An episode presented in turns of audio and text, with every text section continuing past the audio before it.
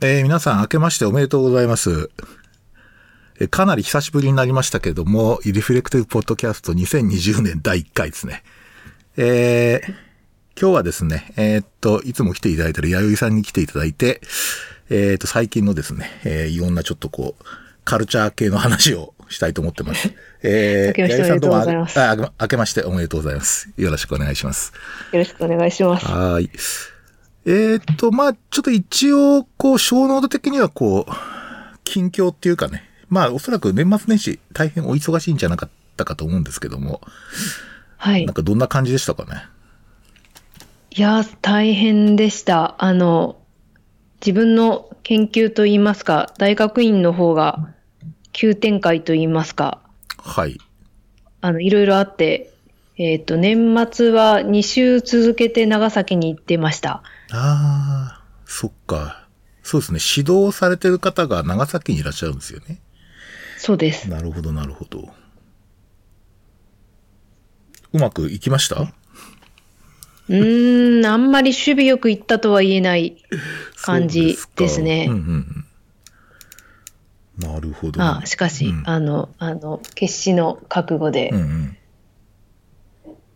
頑張ろうと思っております。そうっすか。いやー、結構課題も多いですよね。あの、結構積みの、僕も積み残したこと結構あるんですけどね。なんか、あれですか、はい年末年始とかはすごいこう、し、普通に診療されてたんですか？なんかちょっと SNS で見るとかなりお忙しそうだったんですけれども。いや、長崎に行って帰ってきて、で、ギリギリまで、いや、そそんなに診療はうんうん。してなかったかな。あ、そうですか。うんうん。ですが、あの、ちょっと、自分で課したその研究関連の課題が山積みだったのと、あと、あの、自分でちょっとや翻訳をやってみようと思っております、思っていて、あのえ、、翻訳ですか？はい。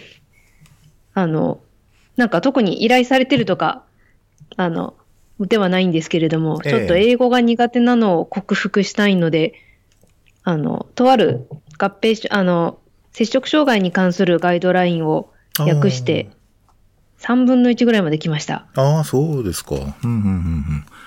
そっか、翻訳か。もう翻訳嫌いなんだよな。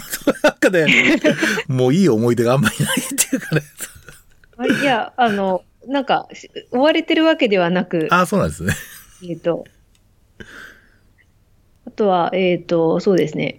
なんで、その翻訳を結構頑張ってできたので、ああ、いいですあの、ね。本当は、あの、漫画を英語で読むというのもやりたかったんですが、それはあんまりできてない。ああ そうですか。なるほど引きこもってるお正月なので、そんな感じの作業をやってました。ああ、そうなんですね。なるほど、なるほど。うん、うん、うん。僕はあれですね、今年は割とこう、あの、ちょっと若い人に結構仕事をお願いしたので、おそらくはい、ほぼ完全フリーの 年末年始になってるんですよ。いいですね。一応あの、えっ、と、在宅の呼び出しとかで一応まあなんつうか待機的にはあるんですけど、割合こう落ち着いているので、はい。比較的こう、なんつうか、完全休みな感じですね。ちょうど去年、あの、今頃入院してたんです。あ、はい。で、ちょうど今日は、あの、確か外泊で、あの、病院に帰る日っていう感じ見ました。はい。ですよ。で、もう時間遅れそうで慌てて帰ったのを未だに覚えてますけどね。えーえっと、し、なんか、でもあの時間も結構いいい加減なので、もう3時に帰ってくるっていう風になっていて、あの、はいはっと気がついたら15分前で、あ3時15分前っていうか2時45分で、もうやべえっつって、あの、必死でですね、ちょっと痛む足を抱えながら、こう、大急ぎで病院に歩って行ったっていうか、はい。小走りに帰ったっていうのを覚えてますけどね。であの、いきは息切れしながら、あいの、すいません、遅れましたって言ったら、なんでこの人こんなに慌ててるんだろうみたいな感じで看護師さんに見られましたけどね。いやー、そうなんですよ。だからちょうど、あの、去年とは打って変わった感じで、まあ、あの、運の良さを非常にこう感じてますね。いいですね。なので結構今年はあの、なんというか、ちょうどこ、あの、大晦日もテレビ見てたっていうか、テレビ、あの、ワイン飲みながらテレビ見てたって感じだったんですけど、結構あの、僕、紅白とね、ガキツカとね、あとあの、はい。アベマ TV でやってるあの、桃色歌合戦ってあるんですよ。あの、あはい。桃色クローバー Z がやってるやつ。これをちょっとはずっと見ていて、あの、だからもう入れ替わり立ち替え、あの、なんとかな、こう、チャンネル変えながら、ええ。で、あの、結構、なんていうかな、もう本当あの、紅白の演目っていうのが、まあ、一番期待したのは、あの、鬼滅の刃の、あの、あーはいはい。主題歌が出るっていうんで、それだけええ。超期待してた。あと、氷川きよしとかね、ええ。ちょっと 期待してたんですけど、それはすごい良かったんですけど、なんかね、全体にね、こうね、日本大丈夫だ、みんな安心しろ、みたいな感じの 演出がすごい多いんですよ。そうなんですか？そうそうそうそう。ええ。あの、大体あの、絆系とつながり系と、あと日本大丈夫だみたいな感じで、こう、過去のこう、なんというかな、歌のデータベースにアクセスして、良かった時代を思い出させるみたいな感じの演出なんですよ。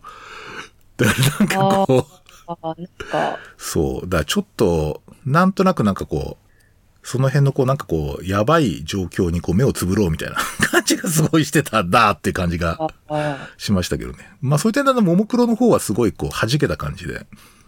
あの、ええもう、なんかもう、何でもありだ、いけいけみたいな感じだったんで、あの、どっちかと、僕はそっちの方を好意的に見てましたけどね。いや、そうですね。素直な感じでいいですね。そうなんですよ。で、なんかやっぱりこう、あれっすね。えっと、最近あの、例えばこう、シンギュラリティは来ないとかね。その、なんだっけな。なんかね、日本大丈夫だろうみたいなやつが売れてるんですよ。ええ なんかこう、あの、イノベーションが起こるとかね、逆に。だなんか、あの、むしろその AI で仕事が奪われるみたいな本はあんま売れなくて、むしろシンギュラリティ来ない大丈夫だとか、そういう感じですね。あとなんかこう、あの遺伝子組み換えとかそんなに心配する必要はないとかね。なんかそういうこう、心配しなくていい論が 結構売れてるっていうのがちょっと逆にこう心配な感じがしてですね、ちょっと週末感が不安の裏返しの気がしますけいや、どね。そうなんですよね。だからなんかその辺をちょっと考えながら、まあ今日のおそらく主題の一つなんですけど、その、実は年末年始にかけてあの特捜版のな、あの風の谷のナウシカですね。えっ、と、宮崎駿さんの漫画ですね。これ、熟読しましてですね。えーなんかそういう年末年始でした。非常にこうなんつうか。それはその不安、あの、な日本大丈夫だ系の本が売れているから、あえて。違うだろうというので選択されたんですね。そうなんですよ。やっぱほら、あの、2020年ってことは20年代に入ったってことじゃないですか。はい。そうするとやっぱりこうディケイドっていうか、この今後10年どうするかみたいなことやっぱりちょっと考えるなって思ったんですよね。はい。で、その時にやっぱりちょっとやっぱりこうなんつうかな、少しこう古典に、古典に触れるっていうか、やっぱりちょっと日本の戦後の文化の中で重要なこう位置づけになってるやつをもう一遍ちょっと見直さなきゃいけないなとかって思っていて、まあそれでなぜか僕宮崎駿ってそんなに好きじゃなくて、なんつうか、どっちかというと、富野義行派なんですけど、ガンダムとかのね。なるほど。大体ほぼ同世代なんですよね。宮崎駿と富野義行って。もう二人とも超高齢なんですけど、すげえ精力的に仕事してますけど、なんかね、はいそういう意識もあって、ちょっと宮崎駿の、やっぱりきちっと見なきゃいけないなと思っていて、ただあの、あの、ジブリのアニメって全然、あの、配信してないんですね。僕、ちょっと今回初めて知ったんですけど、なんかしょっちゅう。あ言われてみると、そうなんですよ。ええうん。しょっちゅうテレビでやっているので、なんかあの、いや、当然、え そのなんかどっかで配信してんじゃないかと思って探したら、全然ないんですよ。なんか、ツタヤ TV とかっていうなんか、レンタルの会社のところがやってるなんか特殊な配信だけで見れるみたいな。だからどうしてもこう DVD 買わなきゃいけないんですよね。なんか非常に。方針なんでしょういねや。そういう方針なんですよ。だからすごい、なんか反時代的な感じがしましたけど、なんかそういう感じでちょっとこう、あれでしたね。あの、なんなんでみんな金曜ロードショーであの、あの、ラピュタの呪文を唱えるんですか？あの、バルスね。それでか。ええ。あれなんですかね、お祭り状態になりますけど、だいぶ、でもやっぱりなんかね、あの、いろんなこう実績とか見ると、やっぱ基本国民文学ですね。あの、宮、あの、アニメ、宮崎アニメって。いや、本当に。だから司馬遼太郎とかああいう世界だなと。なんかもう誰でも知ってるし、なんか、そう。だから、芝士館とかあるじゃないですか。はい。宮崎、なんかディストピア論とか、なんかそういうのが出てもおかしくないなって、なんか思ったりもした。ナウシカすナウシカも含めてね。うん、なんかそういう感じがすごいしたなだから、なんかね、ちょっとその辺をもう一遍アーカイブちゃんと追わなきゃダメだみたいな感じでこう、はい。思うんですよね。そういえばちょっと一人で喋ってるんですけど、あとほら、去年えちょうどあの、ミートアップやったじゃないですか。はい。あの、六本木で。あの、はい。で、あれ、午後ちょうど弥生さん出れなくて、えっと、午後き来たの、そうなんですよそうなんですよ。ええそれがすごい、あ、もう午前中もちろん楽しかったし、結構あれ好評だったんですけど、後でいろいろメールをいただきましたが、あ、まあ、弥生さんのリスナーさんって非常に多い。で 実は、やっぱり非常にこう期待してるという声が あってですね、もっと出てほしいとか三国志の話聞きたいとか、そういうメールもいただそれはまずいです。あ それはまずい。そう、そういう、あの、メールもいただいています。はいえ、後半は、いや、盛り上がったことは容易に想像できるんですか？そうそうなんですよね。どんな話だったんですか？後半はですね、やっぱりあの、えーっと、まあ、えーっと、えっと、前から知ってるひろ、ひあの、ひろいしさんっていうエンパブリックの社長さんと、あと、えーっと、矢田さんっていうコミュニティナースカンパニーの社長さんと、あともう一人、山内くんっていう、えー10 18か、18歳の社長さん。まあ、社長実は3人だったんですよね。それで、それ面白かったんですけど、でね、僕やっぱりね一番、あの、なんていうかな、あっと思ったのは、その10 18歳のその起業してる山内くんっていうのはもう14歳から会社立ち上げてて、まあはい。すでにこう、18歳にしてすでに、えー社員を20人以上雇っていて、しかも全員30歳以上のエンジニアっていう。だからその30歳以上のエンジニアが就職したいって来て山内くんが面接するっていう、そういうえーとこなんですよ。すごい、すごい。その話すごくてね。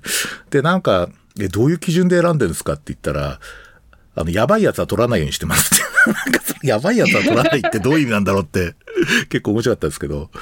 あの、でね、その、今どういう時代に見えますかみたいな、こう、質問を皆さんにしたら、彼は、戦国時代って書いたんですよ。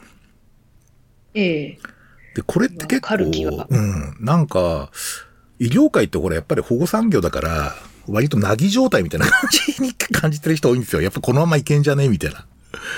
で、でも彼みたいな、そういうなんつうかな、ちょっと起業家から見ると、スタートアップの起業家から見ると、まさに戦国時代に見えるらしくて、やっぱりレイヤーによってこの世の中の見え方がこんなに違うのかっていう感じで、それが一番僕はね、衝衝撃っていうよりもなんかやっぱそうなんだ、みたいな感じでしたね。それもあってちょっと違うレイヤーの視点でこうちょっとちゃんと世の中見ないと医療業界やべえみたいな感じがすごいしたんですよね。それが一番やっぱり僕はね。感じてました。ええそう、AI と絡めてみて、私の業界も、あの、決して、あの、安穏とはしていられないうん。ので、ああ、でもちょっとお話聞きたかったですね。そうですね。また、あの、随分仲良くなったっていうかね、本当にあの、ふらっとね、小柄、結構細身で小柄なひ高校生みたいな人が、あのジャージ着て、着てるっていうか、そのなんか、パーカーのジャージかなんかでふらっと入ってきて、え、彼かみたいなえ感じで、全然こう、そういう感じじゃないですけど、喋り出すとめっちゃオーラがありましたね。なんか。なんかね、お茶。か今風な社長さんですねそうなんですよ。で、なんか、なんか常勤で確かね、茶人を雇ってるんですよね。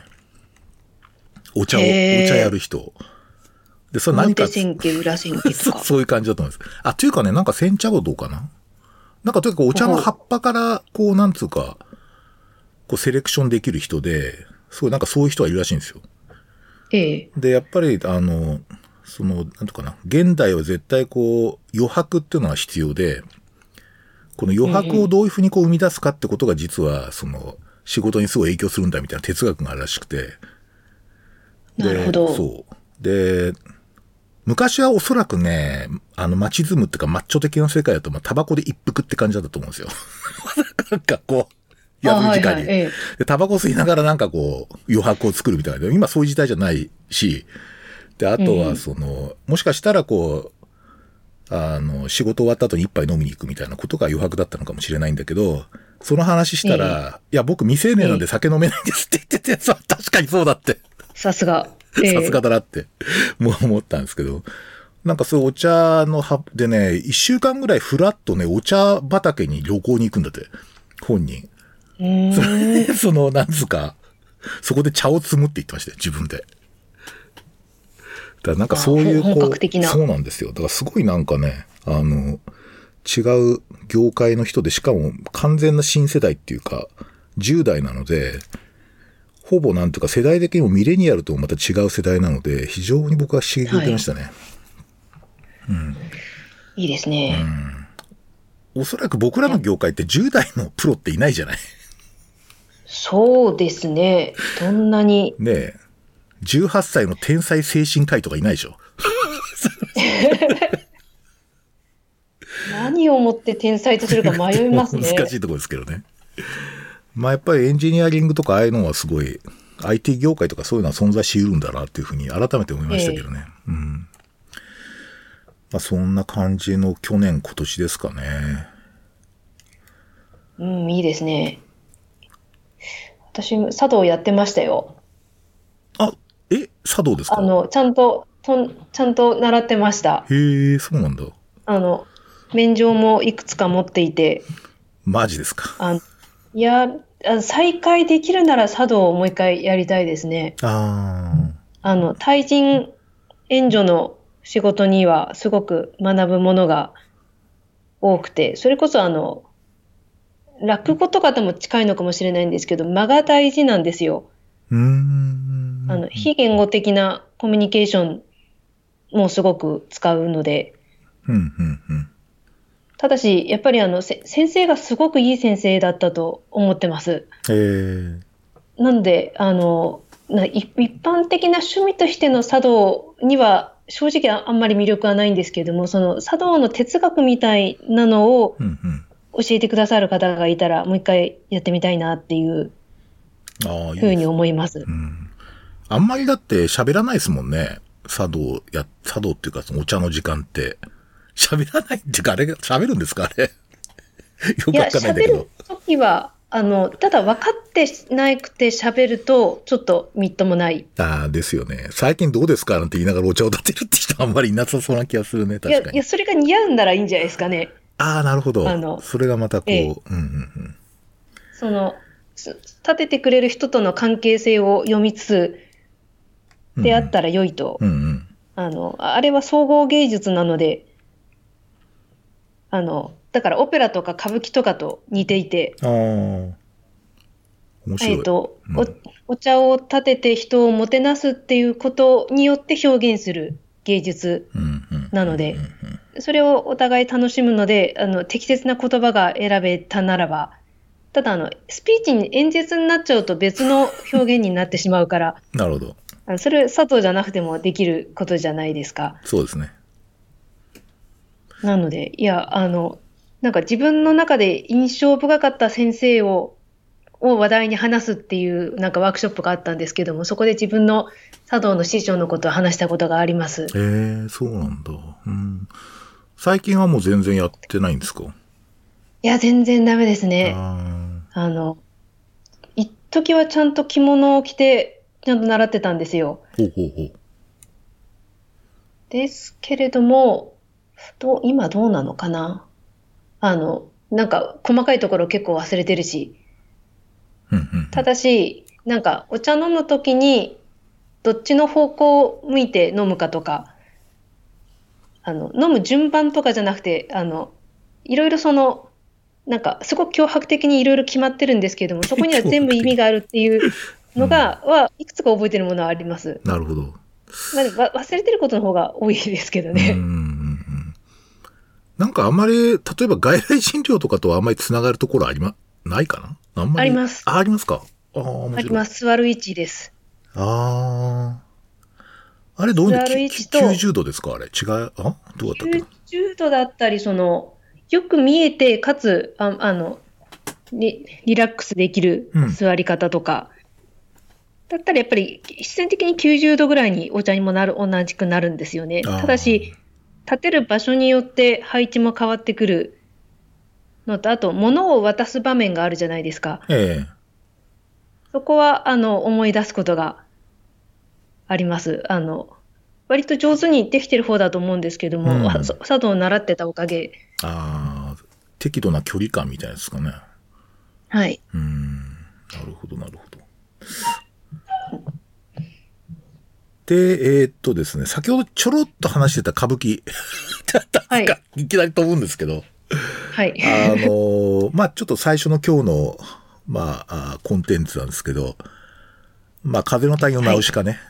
うん。はい。これ以前からやっぱり弥生さん自身も相当こだわこだわりがあるっていうか、えーっと、いや、今回私も季節してナウシカの漫画全巻、全7巻読んだんですが、うんうん。あの、それはナウシカ歌舞伎に行くための予習でした。ですね、すごいですね。ちょっと歌舞伎に関してあれですね、若干ちょっと、か解説っていうか、歌舞伎体験みたいなのにつはどうでしょう？いや、そんな私、あの、実は、えっと、思い起こせば中学生の時の、なんか芸術の授業かなんかで見たのが最初。で、自分でちゃんとお金を払って歌舞伎を見るっていうのは今回初で、あの、えっと、2時間ぐらいの上映じゃなくて、いわゆる投資歌舞伎という、昼10時から夜の9時ぐらいまで、うんうんあの、全7、7幕かな。すごいですね。あの、ナウシカの単行本と同じだけ、あの、あるのを見に行きました。そうするとあれですか、えっと、な、全部で何時間ぐらいの演目なんですか？全部で、だから、あの、もちろん休憩時間はあるんですけれども、うんうん。えっと、純粋に劇だけ抜き出しても4時間半ぐらいかなすご。いですね。そうか。あ、でも、あの、素晴らしかったでうす。ん。あの、あの、私、ナウシカはあの、アニメのあの、ナウシカを演じてる声優さん以外ありえないと思ってたんですけれども、あ今回のや役者さんもすごいナウシカっぽかったです。あ、マジですか。えっと、尾上菊之助さんですよね。確か。はい。ちょっと今、ちょうどホームページ見てるんですけど。全く私は歌舞伎に関する知識はほぼないうんうん。ので、あとあの、結構ガチな、ガチなって言ったらあれなんですけど、歌舞伎で、あの、一般人の方々とか、うん虫使いとかは、あの、戦国時代みたいな格好でみんな出てくるんですね。え、面白い。最初結構、えっと思ったんですけど、あの、すぐ慣れました。ああ。個人的にあと印象に残ったのは、あの、皆さん素晴らしかったんですけども、アスベル役の方が本当に表情豊かで素敵でした。へえ、そうなんですね。あの、尾上右近さんか。うんうん。はい。あの、ちなみに今、うちの手元にプログラムあるんですけれども、うんうん。その、登場人物のところの、あの、キャプチャーの写真が、あの、普段演じてらっしゃる歌舞伎の絵なので、あの、全然わかりません。そりゃそうですよね。ポポスターのこの格好はそうですよね。青い服を着てえそのもの。のと、あとはいクシャナ姫もいると。うんはいこれあれです。殿下もうん好きでした。はい。うん。なんか、結構、あの、外国語とかって全部、こうなんとか、日本語に、なんつったらいいんだろうな。アスベルって名前で出てくるんですか？出てきます。あ、そうなんだ。名前は全部、えっ、と、えっ、と、原作通りあ、そうなんです、ね。なんですが、えっ、と、草名殿下の一人称はわらわでした。ああ、そうなんですか。あとはその、い言い回しとか、その歌舞伎のあの、うんなんて言うんですかね、あの、ポーズを決めるの、はいはいあれなんていうのかな。ああいうのもあるんですけれど、うんあそれそれそれそれ、うんうんうんあの、全く違和感ない。えー、素晴らしいな。なんかみ、色紙見たかったな。あの、すか。そうか。あの、ですが、あの、そして、あの、私、たまたま、あの、私は最初でも、あの、歌舞伎の話、友人と一緒に誘われて行ったんですけれども、うんうんなんでもののけ姫じゃないんだと思って、よりによって直したかと。いや、できんのかなと思ったんですけども、うんあの、怖くて見てないんですが、ワンピース歌舞伎なるものもあったし、なるほど。で、行ってみたら、いや、本当に、あの、自分でこんなに感動するとは思わなかったうん。のですが、あの、残念ながら、あの、私が行った日の、あの、いえっ、と、昼の部の最後10分を残したところで、主役の方と、あの、もう一人の役者さんが転倒してしまったので、うん。で、その日は、あの、えっ、と、そこで終わりになってしまったんですよ。うん。で、その後、上演されているそうですが、演出を一部変更して、あの、おそらく骨折してるので、うんなので、あの、抑えた演出になっていると噂で聞いております。え、じゃあ3部、三部までしか見れなかったんですか？?3 部っていうか。3部んですね。ああ、そうなんだ。じゃあ、大海将とか城下の森とかは見れなかったってことですか？そっち、そうなんです。ああ、それは惜しいですね。そうか。ですが、ですが、あの、えっ、と、その、歌舞伎座ではなくて、その演じているところの映像が、あの映画のように上映されるのも2月ぐらいにあるらしいので、ああ、なるほど、なるほど。それはあの最初の演出でおそらくあのなされるので、うんぜひ、あの、それ、それはすごい行きたいなと思っています。なるほど。いいっすね。これあの、まあ、えーっと、漫画版の全7巻を完全にこう再現、再現というかそれを演じるってことで、これ見ると、序章が青き衣のもの、金色の野に立つっていうやつと、あとははい。悪魔の方の復活が2番、二はい。幕目で、3幕目が白き魔女、血の道を、なんだ、えー行くかな？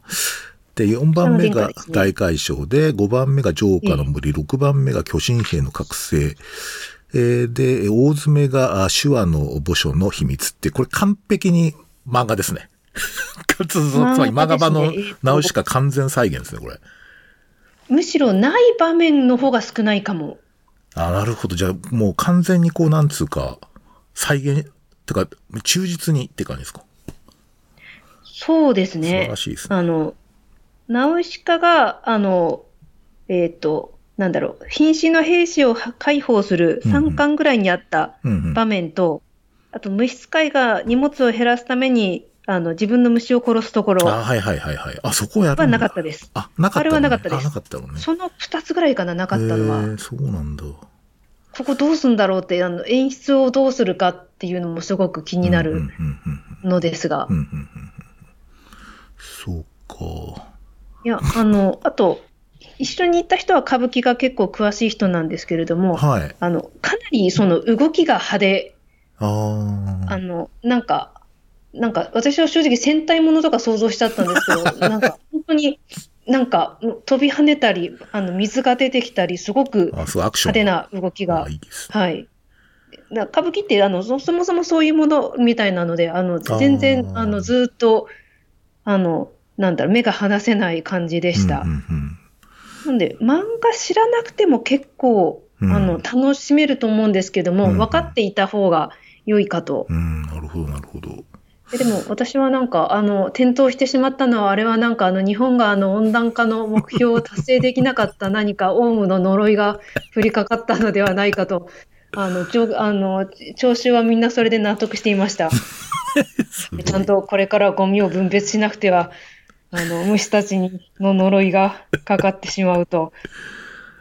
そうですか。いや、はいなかなかすごいですね。うーん。武王とかね、みんな、黒虎とかみんな出るんだね、これね。僕、基本あの、うんいい感じでした。はい。うん。そうか。あれ、ゆ、ゆぱとかはやっぱりそれっぽい動きなんですか？ユパ様は、あの、若い俳優さんが演じてたみたい尾なん上ですけれど松也さんね。うんうんうん。あの、衣装はあのまんまでした。へえ、そうなんだ。刀は日本刀でした。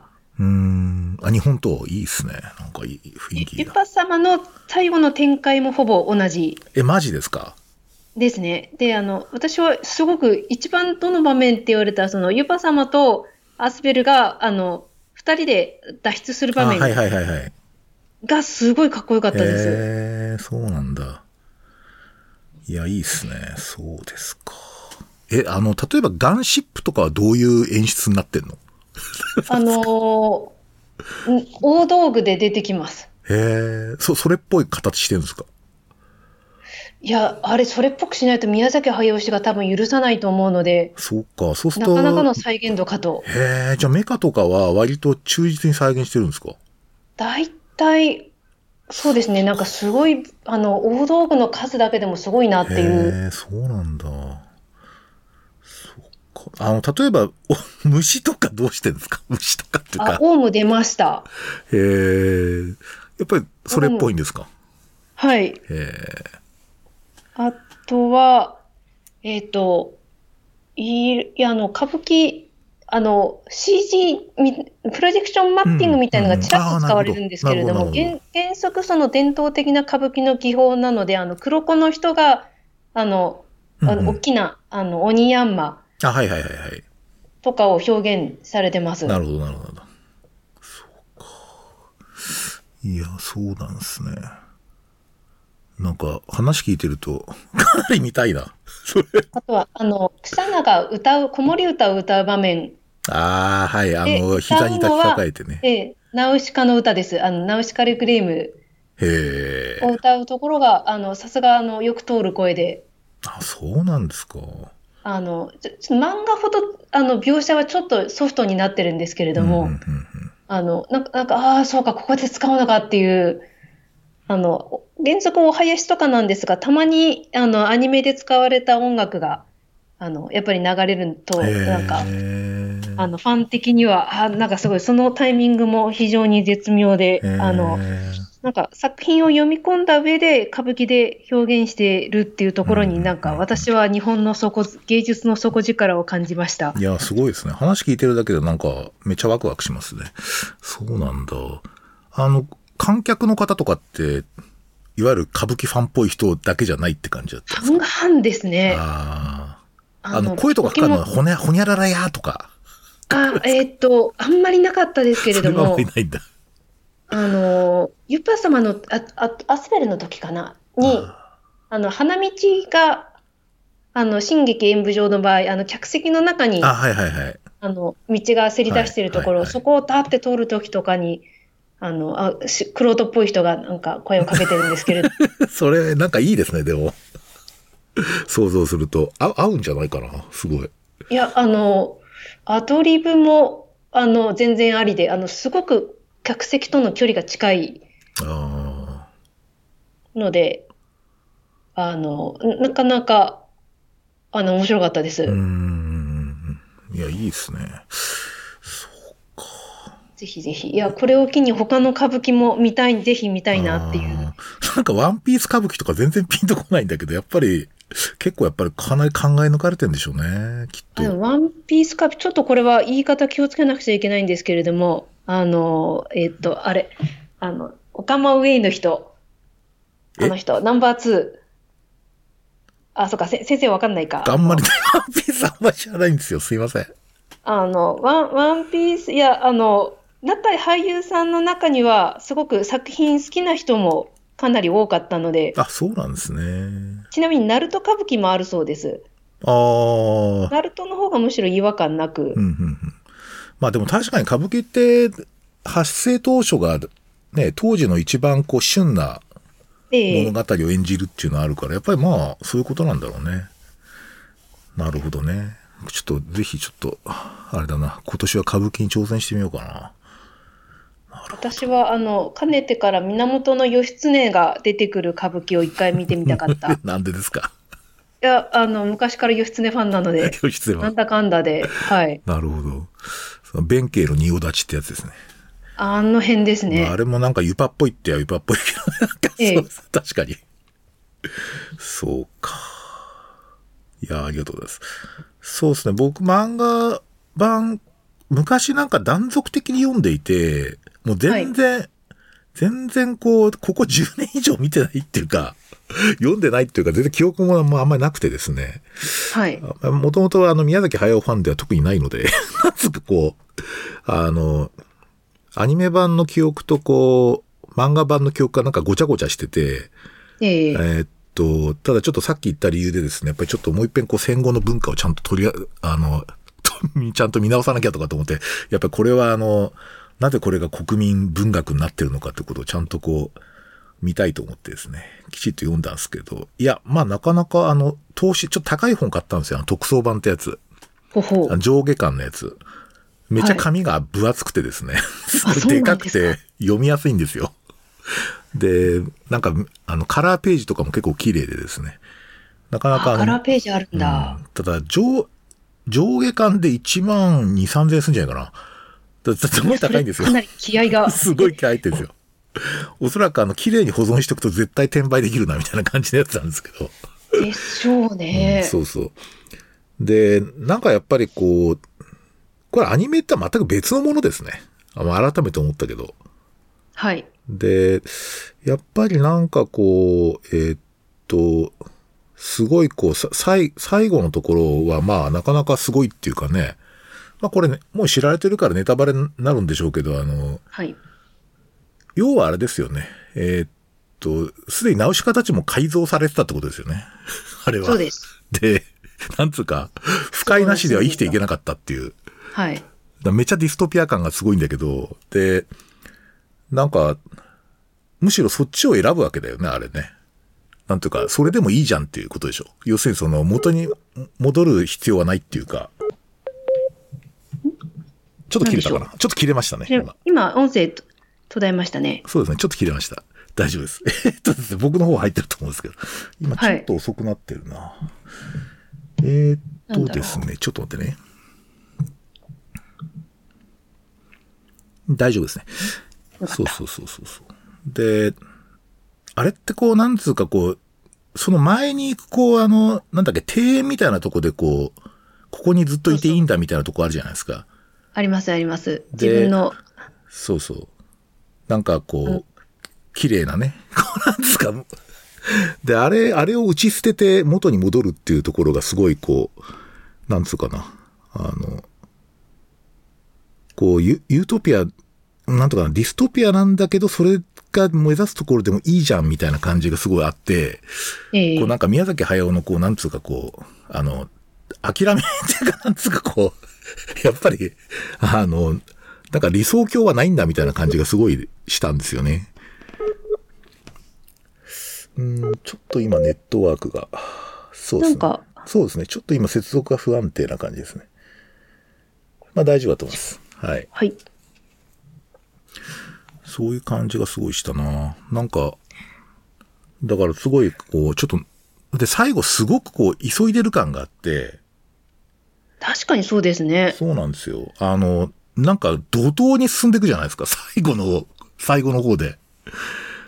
で、あれはなんかやっぱりなんか次のおそらくアニメに取り掛からなきゃいけないっていうのがあったんじゃないかと僕からとか思ってるんですけど過酷な状況であの作品も書かれていたと思うので、ねあれもすごい長い時間かけて書いてますもんね。ええあれ確か書いてる間に、例えば他の監督が耳を澄ませばとかですね。ほうほうえーああいああいうの確かやってんですよね。へえ、だからちょうどこう真ん中辺っていうか、あの、後期宮崎駿に入る直前に完成した漫画なんですね、あれね。いやでもぜひ連続テレビアニメとかであのあれは再現してほしいと思っていたんですけれどもですけどいや今回の歌舞伎で完成で私は良いのではないかと、いいですね、それ、すごい。ええ思いいやもうこれしかないんじゃないかと。アニアニメではなかなかうまくできないかもしれないし、そうん。もう、むしろ作れ、作れないと思いますよね、あれね。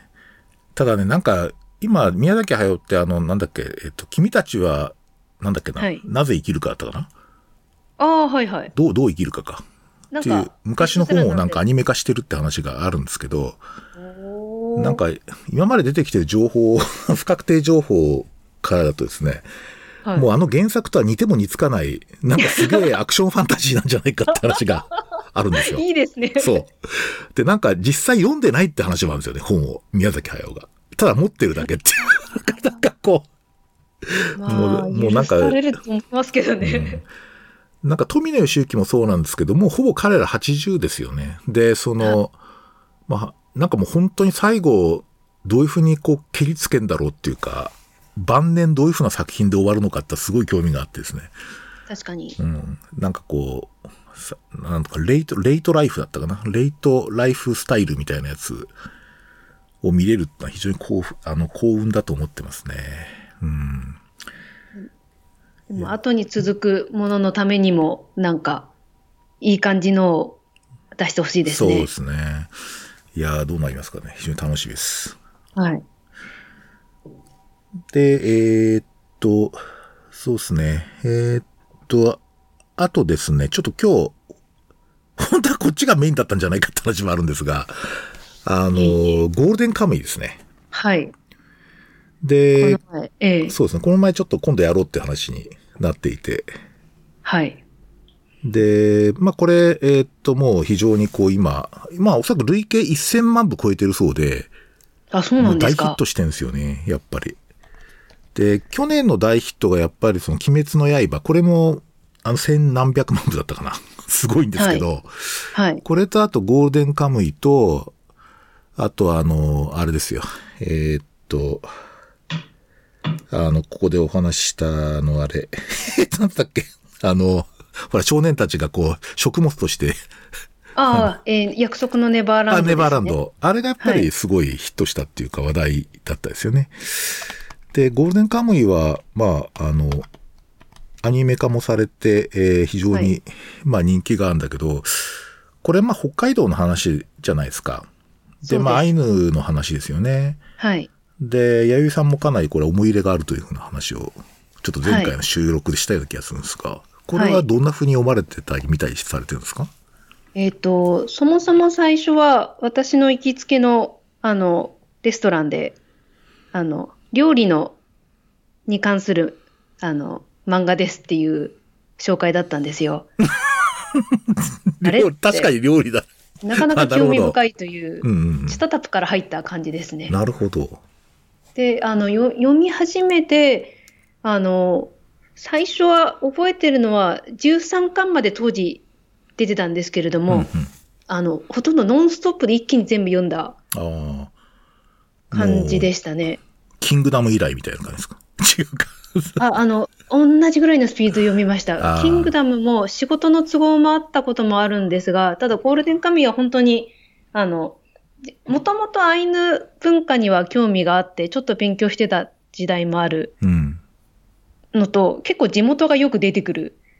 あ、そうなんですね。そうです。生まれ故郷のこととか、よ、よく知ってる土地が普通に出てくるうんうん。のと、ので読んでしまったんですが、で、それで、あの、後から、それでアニメを見て、アニメの声優さんたちの、あの、演技が素晴らしい。ああの、私的にはすごいドストライクな感じの皆さん。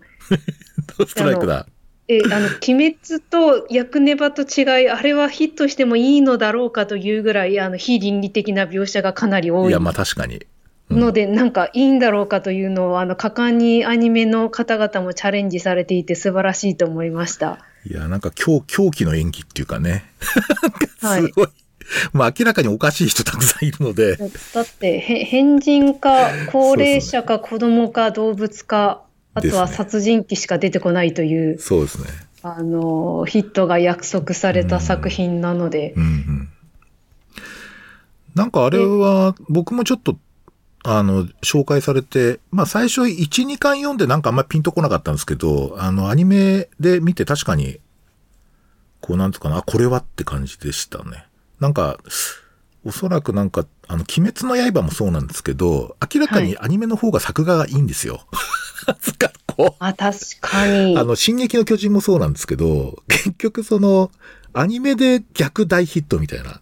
で、実はあの、鬼滅の刃とか今ものすごいことになってますけど、はいあれ実は打ち切りにななりそうな瞬間が結構あったらしいんですよね。ジャンプ連載誌。なるほど。いや、恐ろしい、恐るべしジャンプ。そう。それでその、なんかギリ、アンケートでもギリギリのところを言っていて、ええそれでアニメ化が決まってたらものすごい勢いで全巻売れ出したっていう感じで、やっぱアニメのこう作画力とか、そのアニメの技術そのものがすごい革新的なので、あれ見ると。だから結構やっぱりアニメの力でかいなっていうふうに思いましたけどね。だからすごいありがたいですよ。これ、こう。で、僕、それで、すごいやっぱりあの、ゴールデンカムイは、なかなかこう、なんつうかな。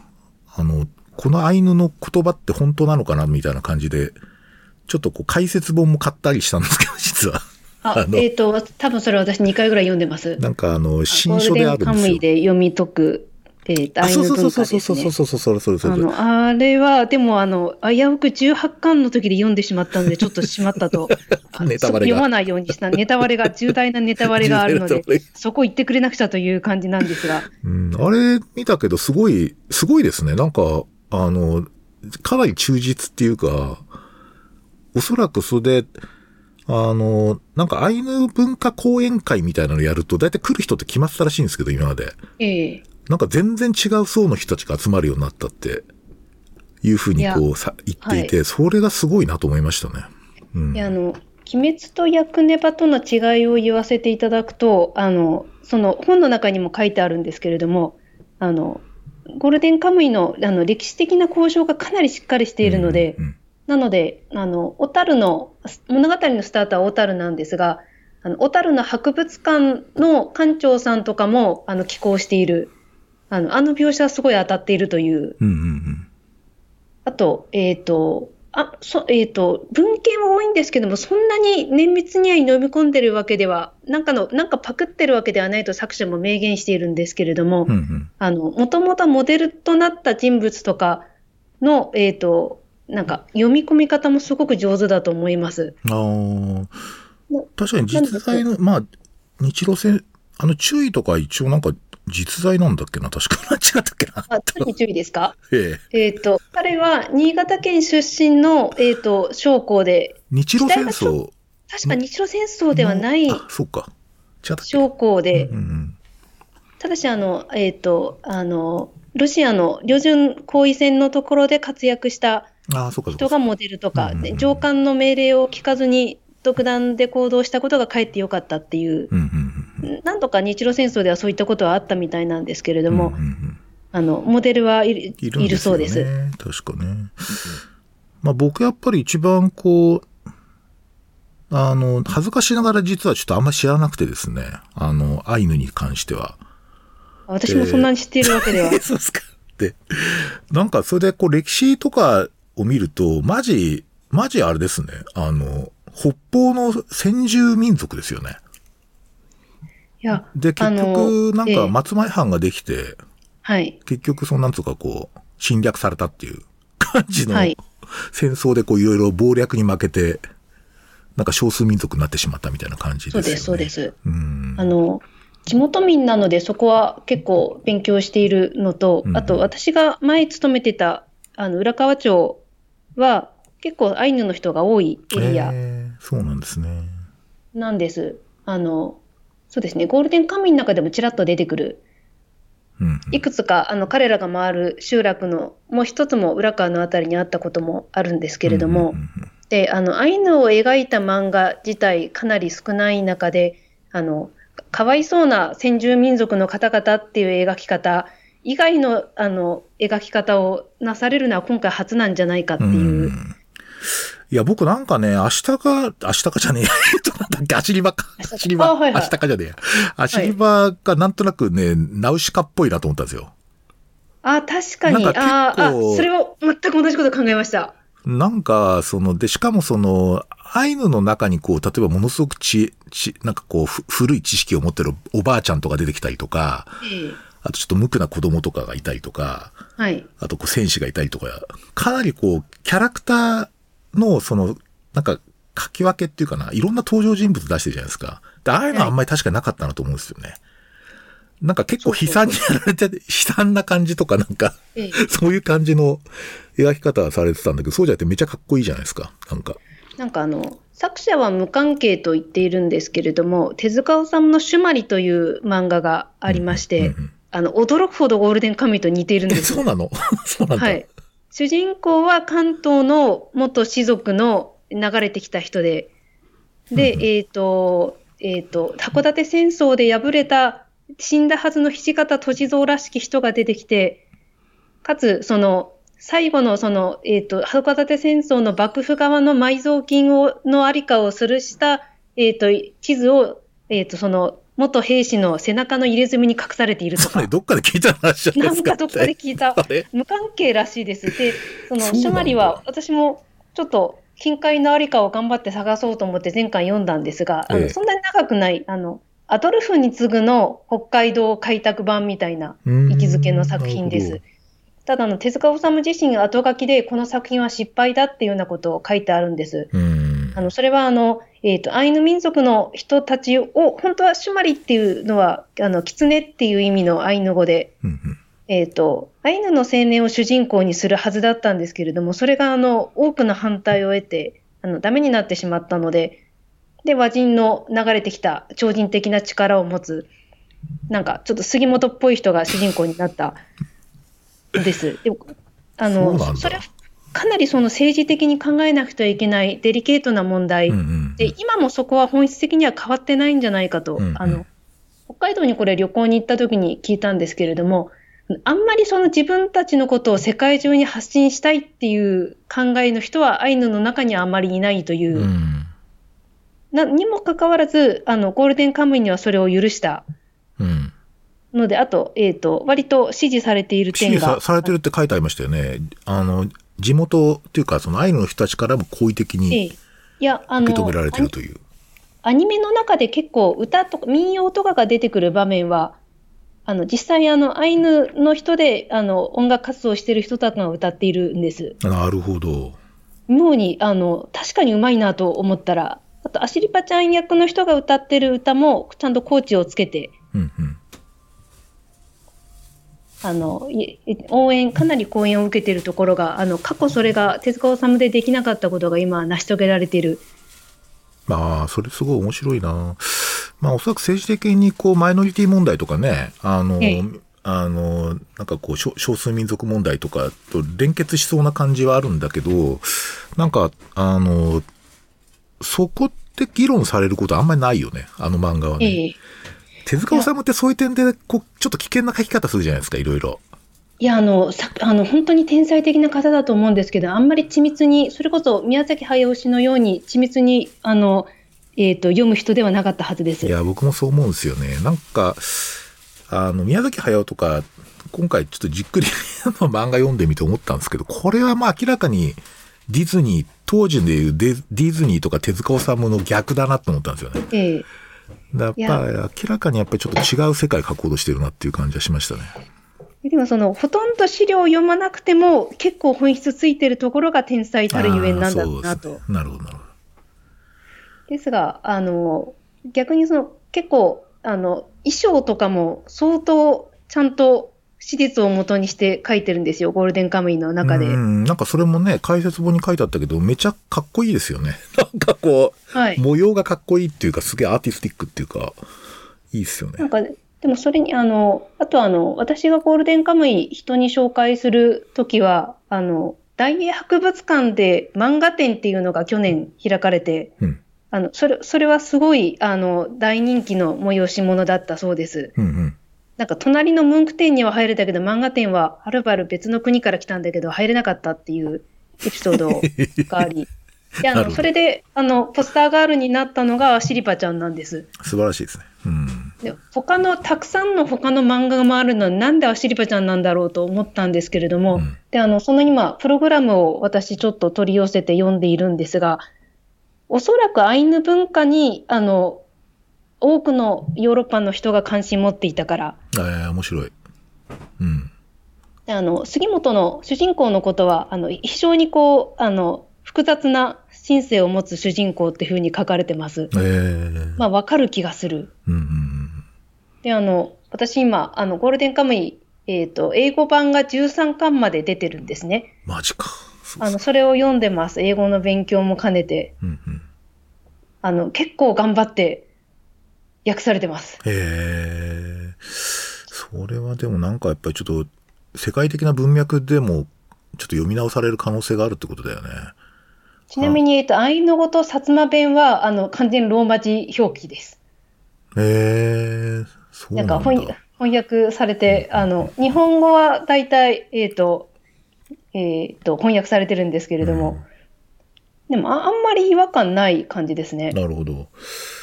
いや、あのね、イギリスによくなんかこう、あの、なんかアニメとか漫画とかの評論に関して言うと、あの実はイギリス結構アカデミックにやってるんですよね。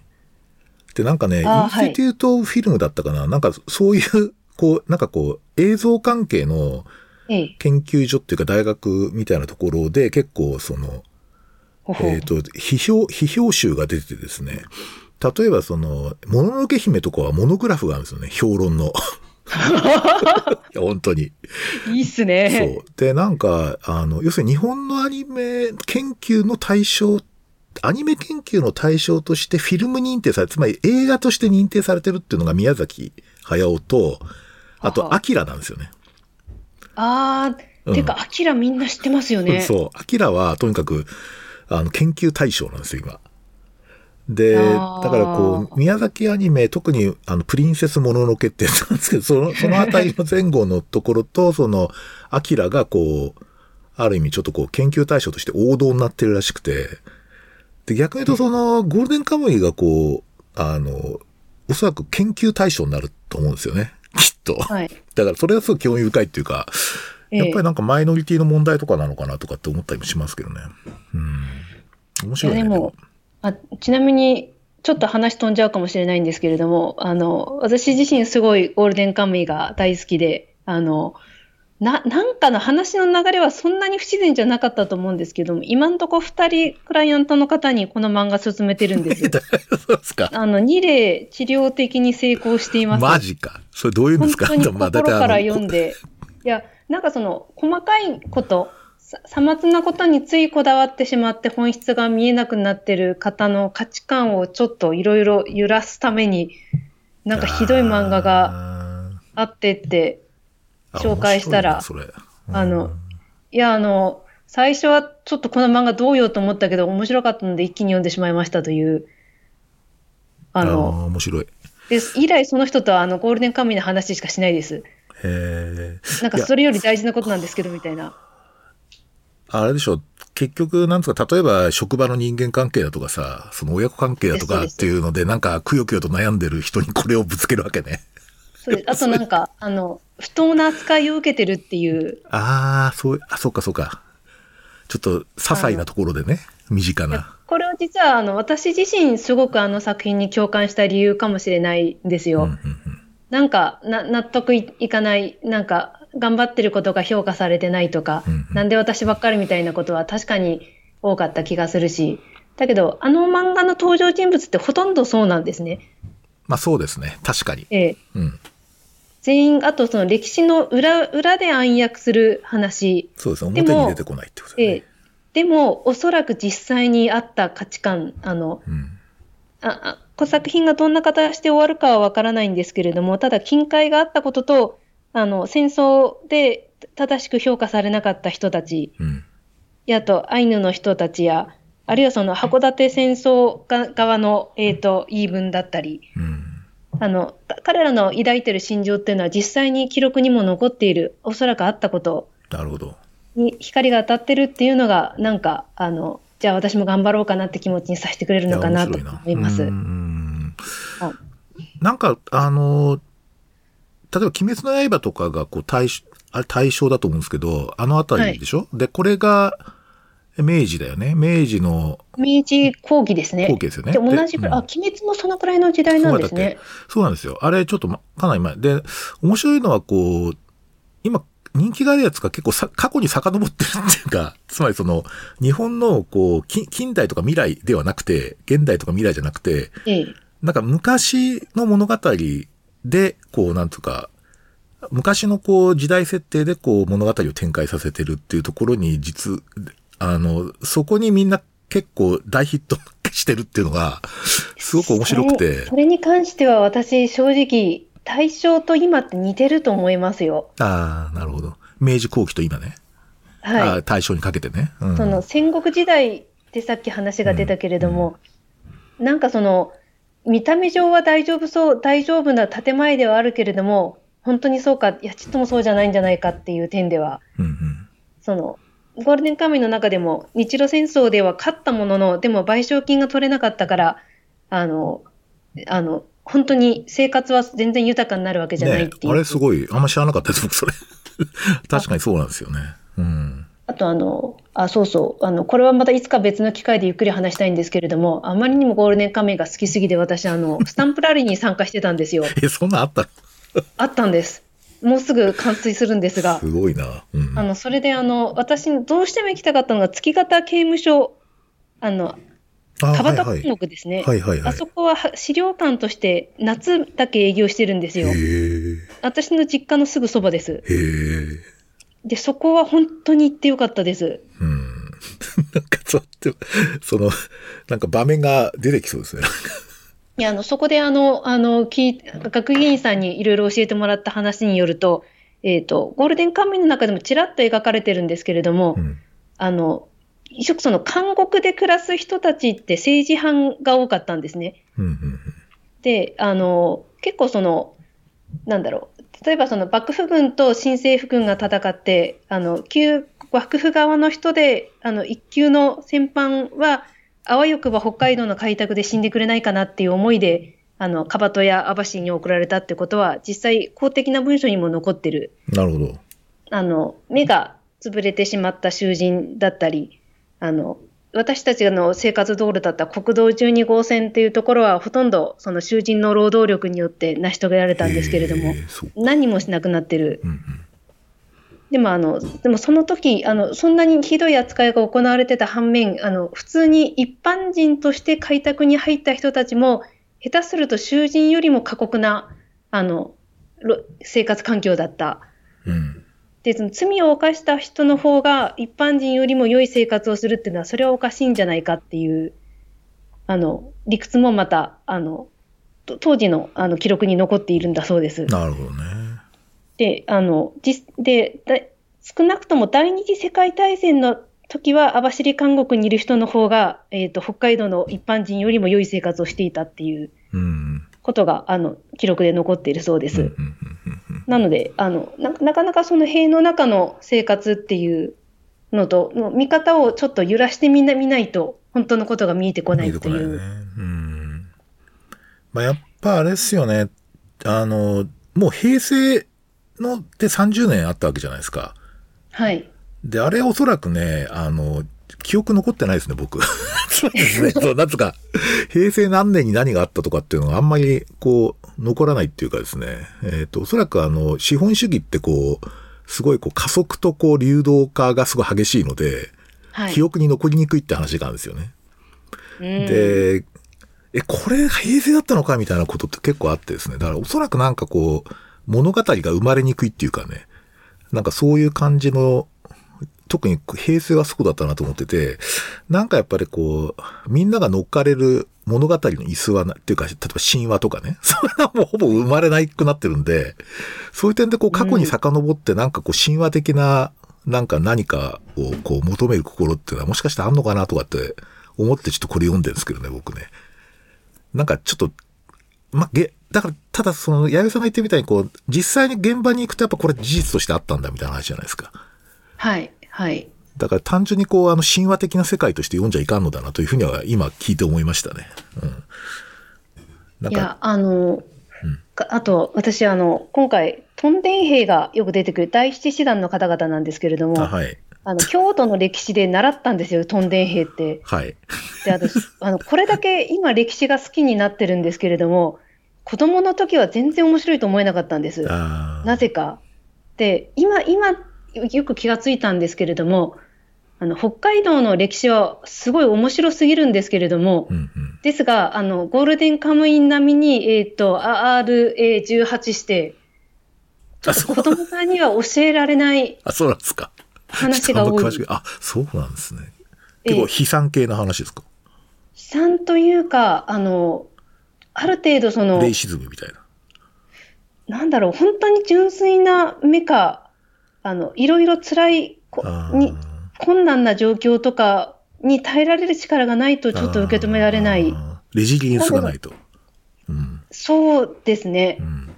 あの、あとなんかい影響されやすい人にはかなりきつい話。うん。なんかその日本の歴史ってそのそれこそ神話によって結構優しくふわっとなってるところがあの王道の歴史の中にはあるのかなと。うん。特にあのヨーロッパの歴史に比べてそのあの日本の歴史の中で結構語られていないことっていうのは多い。方の歴史ではあるとはあの感じています。あの王室が変わっていないので。あの他の国はそのあの王が変わってしまえば昔のことを悪く言ったりするので、うん。うん。あのまああの比較的隠し事が少なくて済むんですけれども、ですけれども北海道の歴史の場合はあのいろいろあのそそそもそもその囚人があの主幹の道路とかを敷設していたっていうあたりから、うん。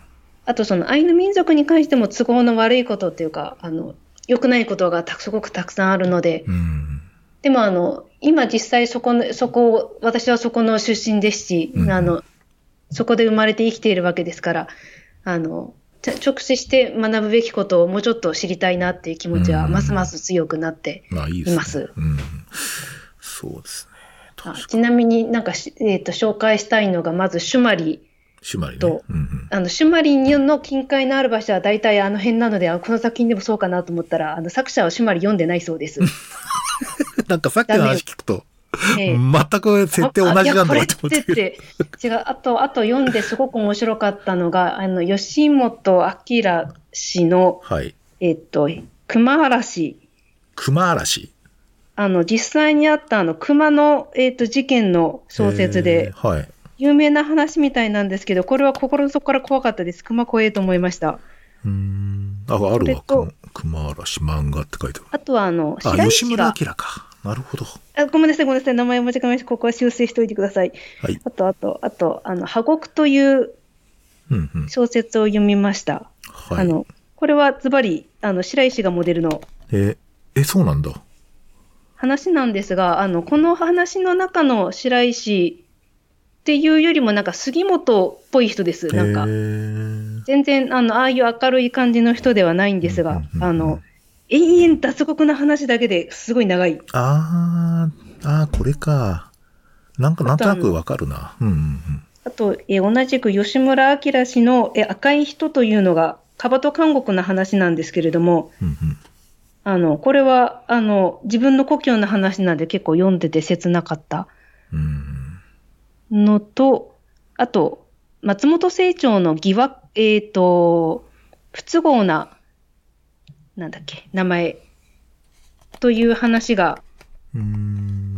あの、松本清張結構この時代のあの、疑惑ってのあるな。これ違うか。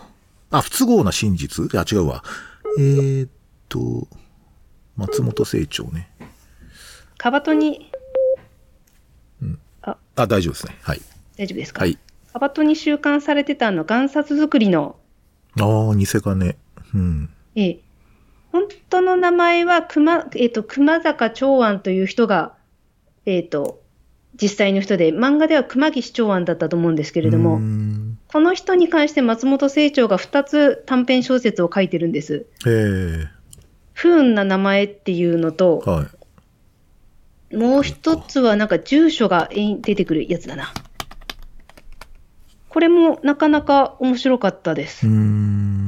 あ、えっ、と、本当だ。もう一つが、えっ、と、相の、相模、相模の国愛好郡中津村っていう短編ですね。あの、全く同じ、この、あの、岩札氏が、あーカバト監獄に、えっ、と、収監されたけども、これはあの、私、当時、そこに行って見てきたんですけれども、なるほど。えっ、と、いろんな人がこの彼のことを書いているんですが、ゴールデンカムイのように実際天才贋作師だったっていう説と、うん。あれ冤罪なんじゃないかっていう説、へえ。そこまでの技量はあの人にはなかっただろうっていう説もあり、松本清張はどっちかといえばそっち説。うーん。これ後でちょっと小ノートに載せるので、ちょっとリスト化して送ってもらっていいですか？わかりました。すいません。あの、関連文献として。関連文献。はいそうそうそう。はい。なるほど、なるほど。い。や、あの、もともと、あとは、えっ、と、土方さんのことを歴史を学ぶために、風立ちぬ、あ、えーじゃないや、えー風光るっていう昔好きだった少女漫画を全部読みました。ああ、なるほど。風光る。あの、歴史的な、あの、豆知識がすごく多い。うーん。渡辺太子さんですね。はい。ははははは。月めっ刊たに少女フラワーズ。漫画を読まない私が。うん、ですよね。なるほど、なるほど。ああ、新選組系か。なるほど。うんうんうんドラマ CD も出てんだな。なるほど、ありがとうございます。ちょっと勉強になりました。おっと、気がついたら1時間やってますね。えーっとそうですね。ちょっと今日は、でも、なんか、勉強になったないや、そうですか。そう。なんか北海道、やっぱり結構歴史的にあんまり語られないような気がするんだよね。そんなに。いや、それは、あの、R18 だからです。ですよね。だから子供さんにはちょっとわからない。うんまあそういう点でもゴールデンカムイはある意味ちょっと北海道にこれほど焦点が当たるっていうか1000万部ですからね。とにかく、あの、まあ大変なこう、ちょっとエポックメイキングな感じになってるのかもしれないですね。うん。いや、ありがとうございました。えということでですね、夏か？まあ一応新春一発目っていうことで、えいやー、これでよかったんですよ。よかったんでしょうか？っていうか、いや、すごい良かったです。僕、ナウシカのあの、歌舞伎の話聞けてすごい良かったです。ちょっと、なんとか映像が出たらちょっと見たいなと思います。うん。いや、あの、絶対お好きだと思います。はい、ありがとうございます。いや、漫画読んでよかったな。で、あとあの、ゴールデンカムイはいよいよ第3シーズンのアニメが始まるってことになってるんですよね、今年。いやー、なんかすごい緊張感が。緊張感が、そうですね。はいいよいよちょっと佳境に入ってくる感じだと思うんですけど、まあ、あの、今年もちょっと漫画コンテンツはこの番組でも取り上げていきたいと思いますので、はい。はい。どうぞまたよろしくお願いいたします。お願いしますはいじゃあ、今年もよろしくお願いいたします。ありがとう、願いいたしますありがとうございました。ありがとうございます。